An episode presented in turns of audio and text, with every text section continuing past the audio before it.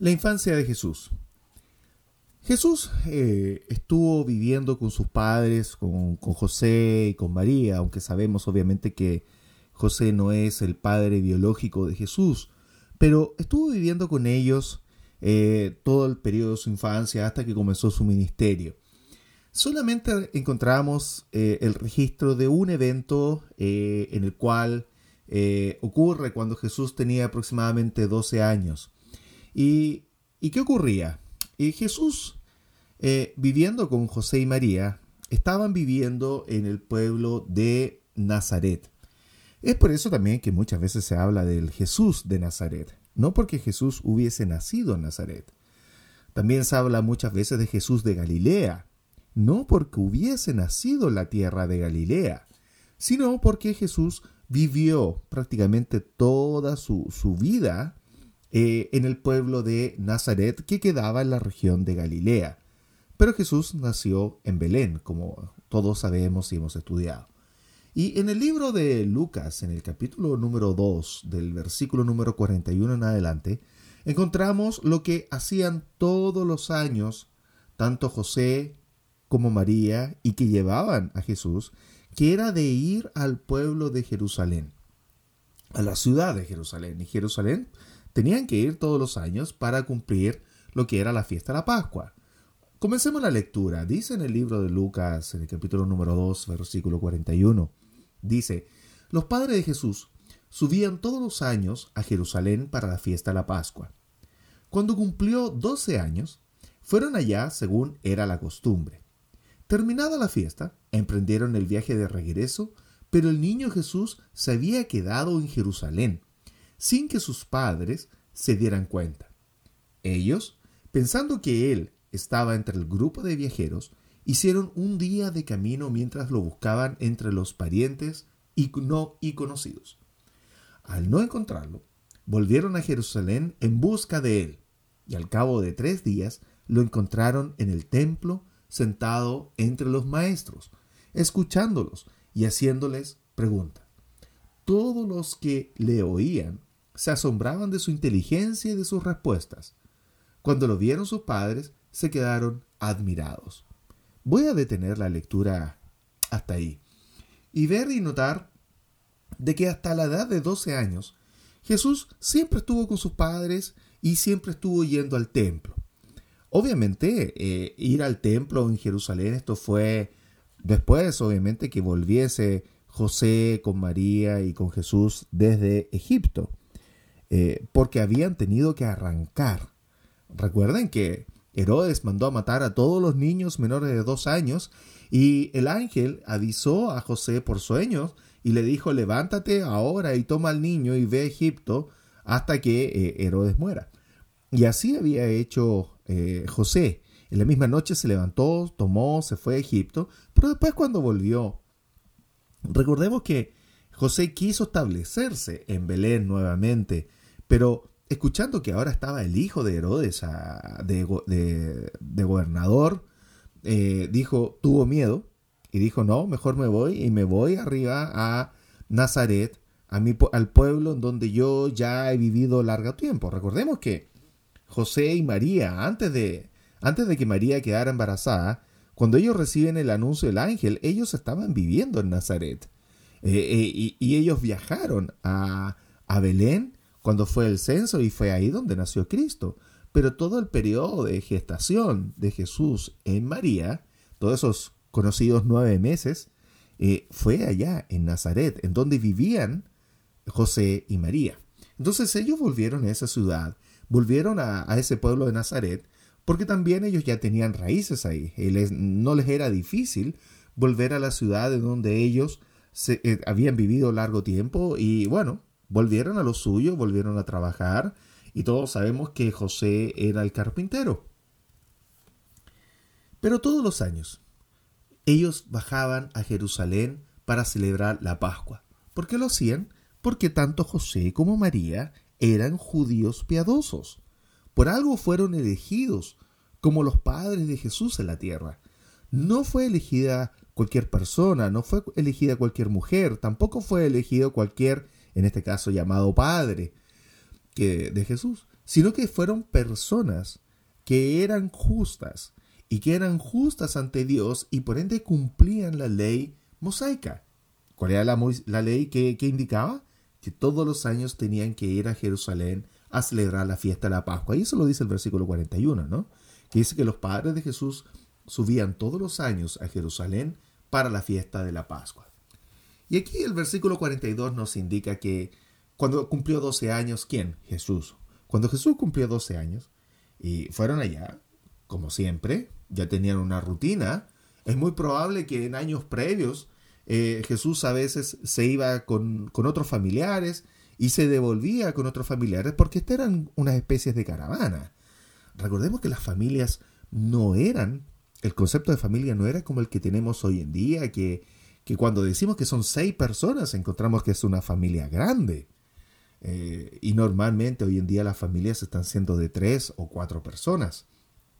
Pero acá las familias eran el padre, el jefe de hogar, los tíos, los abuelos y todos los niños y, y cada familia. Eh, cuando se hablaba de una familia conformaba un grupo aproximado mínimo de treinta a cuarenta personas. Entonces eh, probablemente como era de costumbre, Jesús a veces se volvía también con otros familiares y se devolvía junto con ellos eh, a, a la, eh, en, la, en, la, en estas caravanas de vuelta a Nazaret. Y es por eso que dice el versículo cuarenta y tres, ¿no? Terminada la fiesta, emprendieron el viaje de regreso, pero el niño Jesús se había quedado en Jerusalén sin que sus padres se dieran cuenta. Y ellos, dice el versículo cuarenta y cuatro, ellos pensando que Cristo o Jesús estaba entre el grupo de los viajeros, hicieron un día de camino, mientras lo iban buscando entre los parientes y conocidos. Caminaron, fueron avanzando y lo fueron buscando entre los parientes y conocidos, y probablemente esta no era la primera vez que Jesús se iba con otros. Estoy especulando, la, la Escritura en realidad no nos dice nada al respecto, pero es la única forma que me da para entender por qué avanzaron un día, un día de camino mientras buscaban a Jesús. Y dice, ¿no? El versículo cuarenta y cuatro dice que ellos, pensando que Cristo estaba entre el grupo de los viajeros. Entonces, no, no es que ellos se asombraron de por qué no estaba con él, sino que dijeron, bueno, debe estar con otros. Y al no encontrarlo, volvieron a Jerusalén en busca de él. Ya me imagino aquí la desesperación también de los padres, ¿no? Porque no, al no encontrarlo, después de un día de haber estado caminando, y volvieron a Jerusalén en busca de Cristo. Y dice lo peor de todo, y fíjense aquí en el versículo número cuarenta y seis, que dice, al cabo de tres días lo encontraron en el templo. Imagínense usted que, yo no sé si usted es padre o madre, pero yo sí lo soy, y, y yo me imagino tener perdido a mis hijos y, y buscarlos, y, y, y yo lo buscaría con mucha desesperación, con mucho esfuerzo, con ya una desesperación máxima, sobre todo sabiendo que ya es el tercer día. Pasó un día, pasaron dos y pasó el tercer día. Primer día fue el día de camino a la caravana. Segundo día, infructuoso buscándolo en Jerusalén. Y al tercer día lo encontraron en el templo. La desesperación que debe haber tenido María, como, como es lógico, toda madre desesperada buscando a su hijo. La preocupación que debe haber tenido José. Probablemente en esos días no comieron, no durmieron, no lo sé. Pero yo me pongo en el lugar y la desesperación de un padre al perder a su hijo, la desesperación en buscarlo y tratar de encontrarlo. Hoy en día tenemos celulares, hoy en día tenemos internet, hoy en día rápidamente nos podemos comunicar con nuestros amigos, nuestros conocidos, nuestros familiares, pero en ese tiempo nada de eso existía. Por lo tanto, tuvieron que haber estado caminando de lugar en lugar, de casa en casa, de, de conocido en conocido que ellos tuviesen, buscando al Señor Jesús. Y al final, dice, fueron al templo y ahí lo encontraron. Y encontraron a Jesús en el templo. Y, y encontraron a Jesús no en un rincón desvalido, llorando, perdido, no. Encontraron a Jesús sentado entre los maestros. Y estos maestros estaban escuchando a Jesús y haciéndole preguntas a Jesús.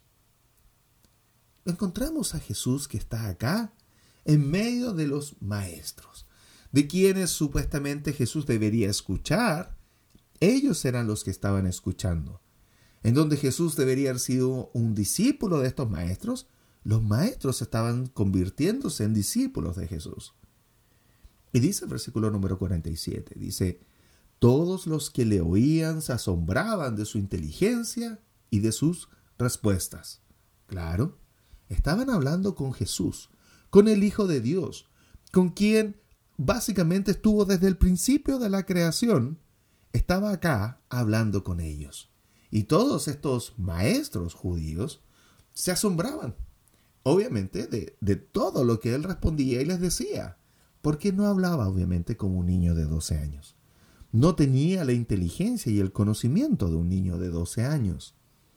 Yo me imagino que algún día, cuando estemos en los cielos, en aquella eternidad que Cristo nos, nos ha eh, prometido, que vamos a poder sentarnos a los pies de Jesús y vamos a poder escuchar y asombrarnos de todas las cosas que Jesús nos va a decir, nos va a explicar, nos va a aclarar, porque hay muchas cosas que en las Escrituras las creemos por fe. Y, y, y es eso lo que nos hace creer muchas cosas en la, en la Biblia, en donde Dios, Cristo nos dice y nosotros entendemos y aceptamos por fe. Pero algún día, cuando estemos con Dios allá en los cielos, con Jesús, podremos explicar, nos, nos podrán explicar y podremos preguntar y pedir explicaciones de algunas cosas que hoy en día a lo mejor no comprendemos. Y debemos esperar aquel momento. Yo me imagino que estos maestros en el templo estaban con Jesús al igual como nosotros estaremos con Jesús allá en la eternidad, escuchando y admirándonos de las respuestas que Jesús nos daba. Y, no, y Jesús no solo estaba hablando de lo, de lo que él quería hablar, sino que estos maestros le hacían preguntas, porque dice, ¿no?, que estaban haciéndole preguntas, y todos le oían y se asombraban de su inteligencia y sus respuestas. Versículo cuarenta y ocho dice, cuando lo vieron sus padres, se quedaron admirados. Claro, yo creo que nunca se, se esperaron encontrar a Jesús en medio de estos maestros, y, y, y se admiraron, porque probablemente imaginaban que Jesús estaba en un rincón, a lo mejor llorando, con frío, con hambre, qué sé yo. Pero acá lo encuentran en medio de los maestros y quedaron admirados, porque obviamente era un lugar que no era el lugar en donde debería estar un niño de doce años. Un niño de doce años no debería tener a todos los maestros a su alrededor, haciéndole preguntas y Jesús respondiendo.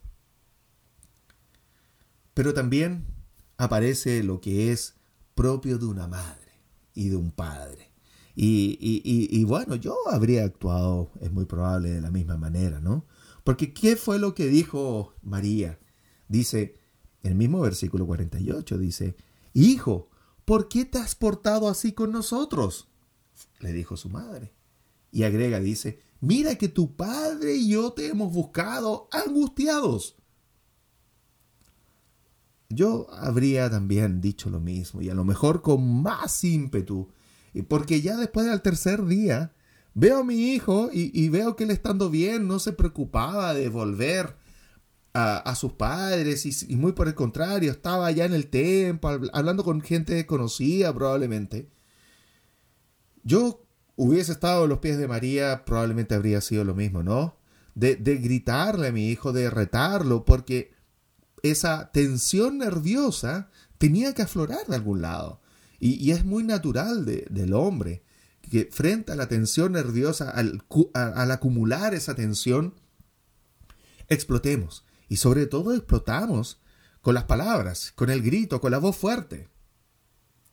Y Jesús, y Jesús le respondió y, y no le criticó, porque probablemente Jesús comprendió lo mismo que, que yo estoy diciendo en este minuto, ¿no? De una madre angustiada que obviamente iba a decir, bueno, ¿por qué, más, ¿por qué nos haces esto? De hecho, la, la, la, el, lo que dijo María fue, ¿por qué te has portado así con nosotros? Y Jesús le responde, le dice, ¿por qué me buscaban? En otras palabras, ¿por qué me estaban buscando y, y preocupándose de mí, buscándome a lo mejor donde los familiares, donde los amigos, en donde los conocidos, en otras casas? Y que, porque Cristo le dice, ¿no sabían que tengo que estar en la casa de mi Padre? Jesús le dijo, bueno, porque, porque no se les ocurrió venir a buscarme acá. Lo más lógico es que yo estuviera en el templo, porque acá está la casa de mi padre. Verso cincuenta dice, pero ellos no entendieron lo que les decía. Claro, es fácil hoy en día entender las palabras de Jesús, porque no es nuestro hijo el que estuvo perdido tres días. Es fácil entender las palabras de Jesús, porque hoy en día nosotros podemos leer estas, estos párrafos tranquilamente, eh, y yo leerlos acá en la tranquilidad de mi hogar, y ustedes probablemente escucharlo también en su celular, en su computador, en donde estén escuchando este podcast. Es muy tranquilo, pero, pero obviamente frente a la tensión nerviosa de haber tenido a tu hijo perdido tres días y haber estado buscándolo por tres días, lo único que quieres es tomar a tu hijo y llevarlo al hogar. Y por eso dice, ¿no? El versículo número cincuenta dice, pero ellos no entendieron lo que les decía. Así que Jesús, obedientemente, y, y no fue obstinado, no se quedó ahí y dijo, no, yo me quedo acá en el templo, sino que dice el versículo cincuenta y uno, así que Jesús bajó con sus padres a Nazaret y vivió sujeto a ellos. Este versi- esta parte de este versículo es muy importante, ¿no? Porque dice que Jesús se fue con ellos. Jesús tenía todo el derecho, y, y se lo dijo, ¿no? En, el, en los negocios de mi padre debo estar. Pero Jesús, respetuoso del orden del hogar, de estos padres terrenales que él tenía, dice que Jesús fue con ellos. Acá dice la Escritura, ¿no? Que bajó. Eh, sabemos, y viendo el mapa, lo que quiere decir que bajó con sus padres a Nazaret. Nazaret estaba hacia el, hacia el norte de Jerusalén. Por lo tanto, Jesús se fue con sus padres camino hacia el norte hasta que llegaron a, esta, a este pueblo de Nazaret que estaba en la región de Galilea. Y dice, y vivió sujeto a ellos. Jesús no tomó por su propia cuenta el qué hacer o no hacer, sino que Jesús estuvo siempre con Jesús, con José y María. Así dice el versículo, ¿no? Y vivió sujeto a ellos. Pero Jesús, pero María, su madre, conservaba todas estas cosas en el corazón. Obviamente María ya había recibido muchas, mucha información y, y María sabía que Jesús, su hijo, no era un hijo cualquiera, no era un hijo normal, desde su concepción. Versículo cincuenta y dos dice, Jesús siguió creciendo en sabiduría y estatura y cada vez más gozaba del favor de Dios y de toda la gente. ¿En dónde vivió? ¿En dónde estaba? En Nazaret, en ese pueblo. Ahí vivió, ahí creció, se desarrolló hasta que comenzó su ministerio. Es por eso que, que, que todos conocían a Jesús y todos sabían quién era Jesús. De hecho, más adelante en las Escrituras encontramos de que quienes hablaban de Jesús decían, ¿y acaso no este Jesús, el hijo del carpintero, a quien conocemos? Todos sabían quién era Jesús, quién era María, quién era José en aquel pueblo llamado Nazaret. Por lo tanto, quiero con esto también indicar de que Jesús no anduvo vagando ni predicando por, otra, por otros continentes. A veces uno escucha historias o relatos o algunas evidencias medias extrañas diciendo de que Jesús incluso vino a Sudamérica y estuvo por Sudamérica predicando. Yo les hago la pregunta, en esos años moverse, por ejemplo, desde Israel hasta Sudamérica, ¿cuánto tiempo sería? Meses, meses de viaje para llegar hasta acá.